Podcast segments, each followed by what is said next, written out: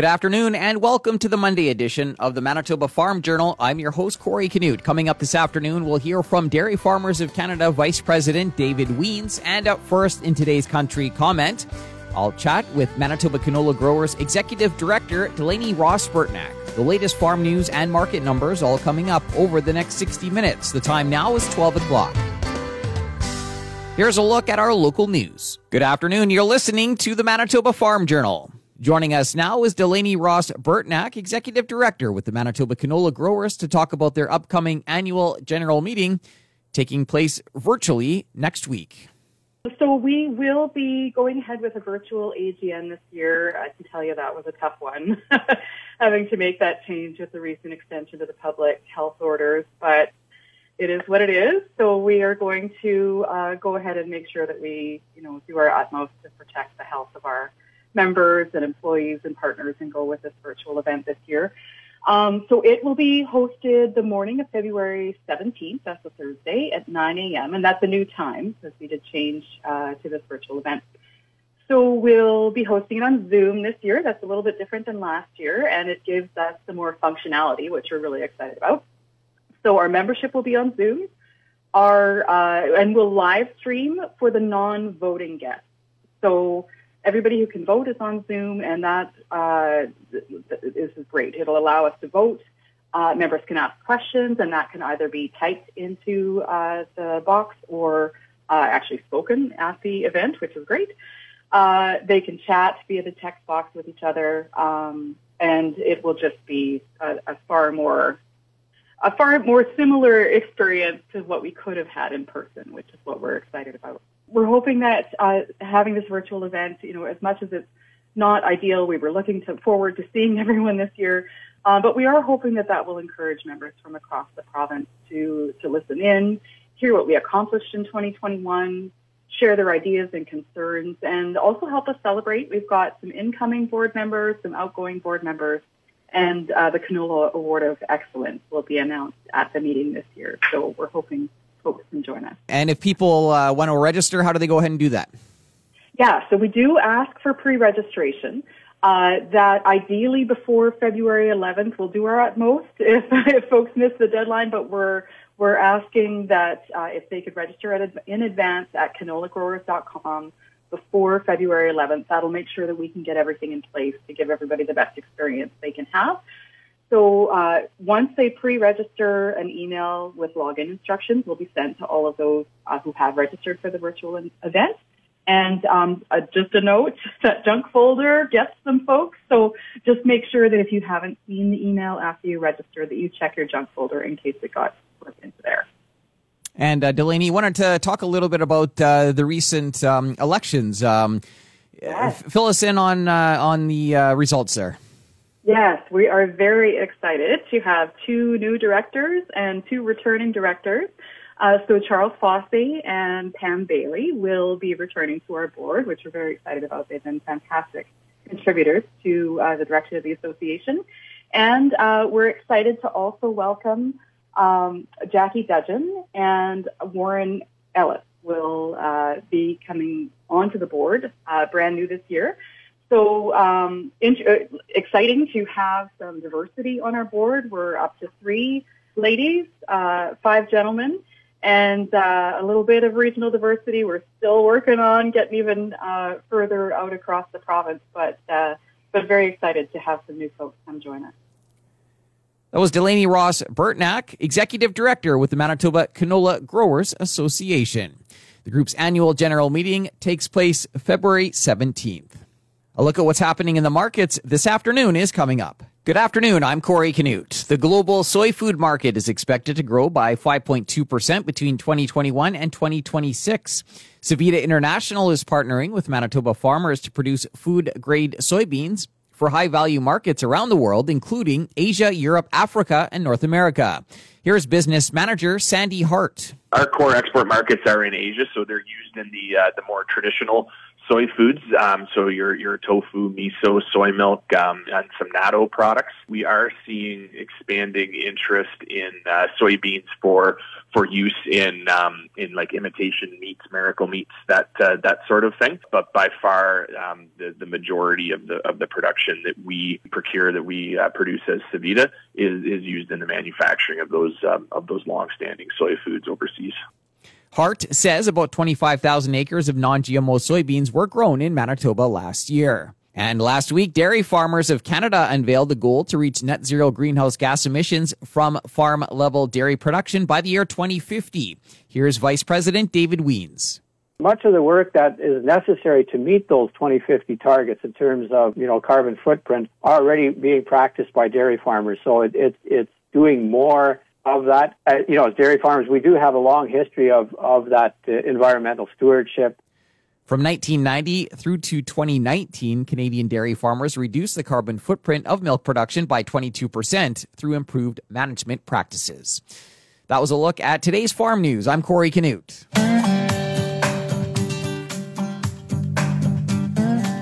Good afternoon and welcome to the Prairie Ag Wire from Monday, February 7th. I'm Corey Canute. Coming up today, we'll hear from Dairy Farmers of Canada Vice President David Wiens. Last week, Dairy Farmers of Canada unveiled the goal to reach net zero greenhouse gas emissions from farm level dairy production by the year 2050, with a milestone in 2030.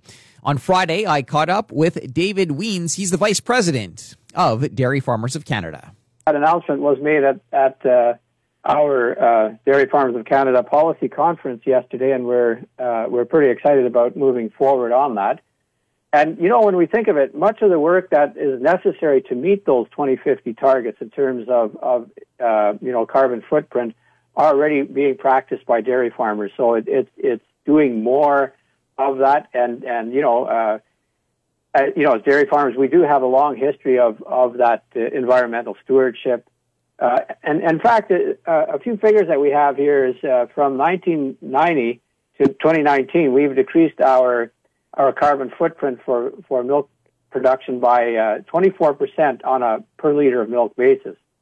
And uh, and in the you know in terms of water usage on the farm, you know uh, needed to produce one kilogram of milk, that has been reduced by by six percent over the last number of years. And then the land usage uh, has gone down by 11% in terms of, of uh, maintaining the, the milk production that we have today. So there's been some great strides that have been uh, made here, and uh, we're continuing along that line. Is there a milestone as well for 2030? You know, uh, basically our our commitment aligns with the uh, with the greenhouse gas emissions reduction initiatives from the federal government. And a lot of this is spearheaded by the provincial and municipal uh, governments and uh, and other uh, private sector organizations. So, under under the the Canada Net Zero Emissions Accountability Act, the government has made a legislative commitment to achieve uh, you know net zero by 2050. Uh, but an interim uh, target of reducing greenhouse gas emissions by 40 to 45 percent uh, below 2005 levels by, by 2030. So that's kind of an, an interim uh, target there. Uh, and, and we're seeing a lot of, uh, of, of, the provinces and cities uh, in Canada that, that have uh, also, you know, set up those targets for themselves. And so that's what we're doing here. Um, and, and we'll, we'll continue to work on these things. Of course, you know, as, as you know, for, you know, dairy farms, are being passed down, you know, generation to generation. And so there's a real strong sense that that uh, you know the longevity and the sustainability of our farms is really important because there's always a next generation that's that's coming coming up, and we want to leave things, uh, you know, in, an even better way for those generations. So that's uh, that's uh, you know something that we've been uh, practicing for a long time already. You mentioned the um, annual dairy policy conference. Um, fill us in on what's happening there. Well, certainly uh, one of the, the highlights there has been, again, uh, has been the environmental aspect. We have had the, the, the minister of uh, of the uh, uh, the federal minister of the environment uh, sp- spoke at our conference, also was, you know, very excited about what, you know, about the targets that we have set for ourselves that, that align with, uh, with something that the, the federal government is, uh, is putting out there as well. And, and also, you know, just talked about, uh, uh, some of the, the programs that are, you know, that are there to help us, you know, to, to help support us in terms of, of achieving those targets. Uh, also, you know, there was, uh, you know, some discussion about, uh, you know, our environmental partners that we're working with, like, uh, for example, uh, Tree Canada, uh, Ducks Unlimited Canada, and Cleanfarms, and and so all of these uh, uh, uh, organizations, you know, have innovative projects that that are customized to to the unique land and water conditions, you know, as well as the flora and fauna around our, our family farms. So those there, there was a, a, actually a fair bit of discussion about that. That was Dairy Farmers of Canada Vice President David Wiens.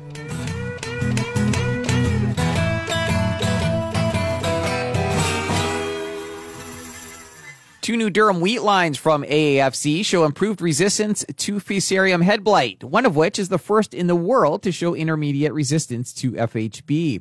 Glendalee Allen Vossler talked with AAFC breeder Dr. Ruan on the discovery that he and his team made at the Swift Current Research and Development Center. Dr. Ruan, tell us about these two lines and their advantages, starting, of course, with DT 2009. That's the new line with the intermediate resistance to FHB. It's registered as AAC Schrader with the CFIA and marketed through FP Genetics. AAC Schrader will uh, provide better protection uh, to FHB infection and secure uh, a farmer's investment. In addition, uh, AAC Schrader has a high yield, uh, good straw strength, and high protein concentration. It has especially uh, good drought tolerance. Uh, throughout the 2021 growing season, large parts of Canada, including Western Canada, had uh, extreme drought weather conditions. Uh, AAC Schrader showed a very good uh, field performance last year, uh, yielding a 9 to 11% uh, more than uh, uh, current popular durum uh, caldwell. And that was during the drought? Yes. So it really, really shows the the improvement that we're seeing with this new line. Now, let's move on now and talk about the other durum line that was registered last year, and that one, of course, is DT 2005. Talk to us a little bit about this and the characteristics of this durum line and what it brings to producers. Um, yeah, uh, DT 2005 also released last year. Uh, it shows a high yielding with a good quality of profile, uh, also improved FHB resistance. It especially uh, has excellent yellow pigment in the green uh, over a current caldwell. Yellow pigment is one of most desirable traits to our international customers it also has better uh, uh, yielding and drought tolerance. Now, we mentioned these just got registered last year. How long before producers can look forward to seeding these new varieties? Uh, DT 2009 uh, uh, has been registered as. Uh, will be available um, within two, within three years because the, the, there is a seed production uh, that take time to produce the seed, uh, then can go go go to the market. For the DT 2005, uh, is still in, available for seed company, so that will take more time uh, to be available for the market. That's Dr. Ruan, a durum breeder with AAFC. He was talking about the two new durum wheat lines with improved resistance to fusarium head blight. For Golden West, I'm Glendalee Allen Vossler. Thanks, Glendalee. That's it for the Prairie Ag Wire for today. If you have any questions or opinions to share, send them to us by email, the farm desk at goldenwest.ca. On behalf of Glendalee Allen Vossler, I'm Corey Canute. Thanks for listening and have a great afternoon. The Prairie Ag Wire will return tomorrow on the Golden West Farm Network. Time now for a look at the farm calendar. The Prairie Organics Conference takes place February 8th and 9th. It'll be held virtually. Manitoba Beef Producers is hosting its 43rd annual general meeting February 10th in an online setting. Visit their website to register. The Manitoba Organic Alliance annual meeting takes place via Zoom February 15th. Register on their website. And Crop Connect 2022 has been canceled this year, but a number of AGMs are going online. That includes Manitoba Pulse and Soybean Growers February 16th at 9 a.m., Manitoba Oat Growers February 16th at 1 p.m., Manitoba Canola Growers February 17th at 9 a.m., and the Manitoba Crop Alliance will host its AGM online February 17th, starting at 1 p.m. Continuing with the Manitoba Farm Journal here on this Monday afternoon, Javier Vargas is a farm management consultant with MNP Limited. He gave a presentation last month at Keystone Agricultural Producers annual general meeting. Why, as a farmers, uh, do do contracts? Why? What is what is the reason that we do contract as a farmers? Um, the first thing that we think is is important is uh, you need to lock your profit. Right? If you forward contract is because you know that the price that it offered you in August, September, or whatever is the time is good for your for your business. So you're making a profit, whatever your profit margin profit is. If you wanna go 10%, 50, whatever is your margin uh, for your business, um, that's what you do. You lock your profit. Um, you minimize your your risk, um, having ensure your profit, so you know how much is going are you gonna get. Um, the second thing that you do is to manage your inventory. Manage your inventory. Some people don't have enough bean space. Some people um, don't have beans at all, um, right? Um, so just just just to help move move some stuff out of your uh, out of your uh, out of your farm so you don't uh, you don't have to move everything in one specific time, things like that. Some people do that just for the inventory management. Well, especially when the farms are in, in, in a good financial position, uh, people just play on on that uh, on that using using that. Just sell a little bit here and there, forward contract, and then hold. Um, cash flow planning, uh, on my experience, is is one of the biggest, and many farmers do is just basically forward contract for when they need to pay bills, right? And um, and it's not the best strategy most of the times. Uh, I know some people are just they, that's the only option they have to get some cash. It's not a best strategy because you won't never necessarily get uh, get the best price, right? It's just kind of whatever you need the cash, you sell it that time, and and um, and uh, and then move on, move on, right? Uh, security, delivery, and space space uh, at the elevators. Like we know, like October, uh, sorry, uh, September, October, and sometimes beginning of November, elevators are really tight. Everyone is is is bringing bringing grain, so you don't have a space. So you have to manage your your your space at home. You need cash. You you you know you need to move them that that grain that time. So you need to do it. So that's that's kind of a you get forced to do that, and um, that's that's the other reason. Um, the the the the other big reason that people do is uh, you you have your your financial risk, right? Your financial risk is based on your price risk and your production production risk. Both has a lot of it. Um, a lot of it uh, internal internal um, events that changing, but having your your your uh, price risk shifting to your production risk is kind of one thing less for you to worry.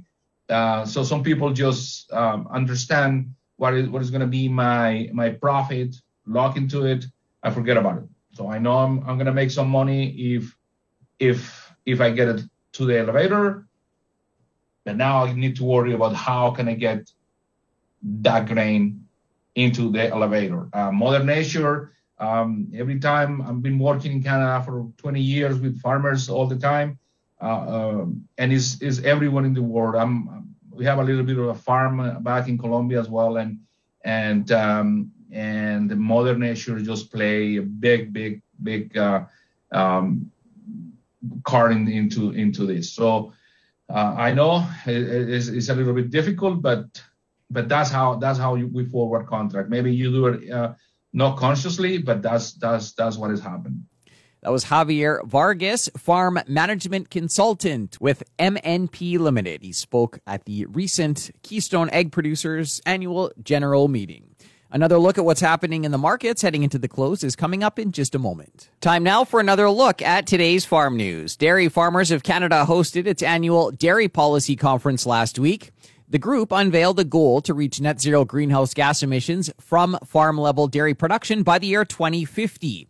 Here's Vice President David Wiens. From 1990 to 2019, we've decreased our, our carbon footprint for, for milk production by uh, 24% on a per liter of milk basis. In terms of water usage on the farm, you know, uh, needed to uh, produce one kilogram of milk, that has been reduced by 6% over the last uh, number of years. And then the land usage uh, has gone down by 11% in terms of, of uh, maintaining the, the milk production that we have today. So there's been some great strides that have been made here, and we're continuing along that line.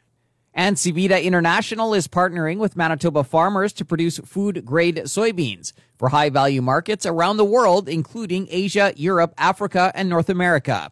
One of those farmers is Scott Perkin of Elgin.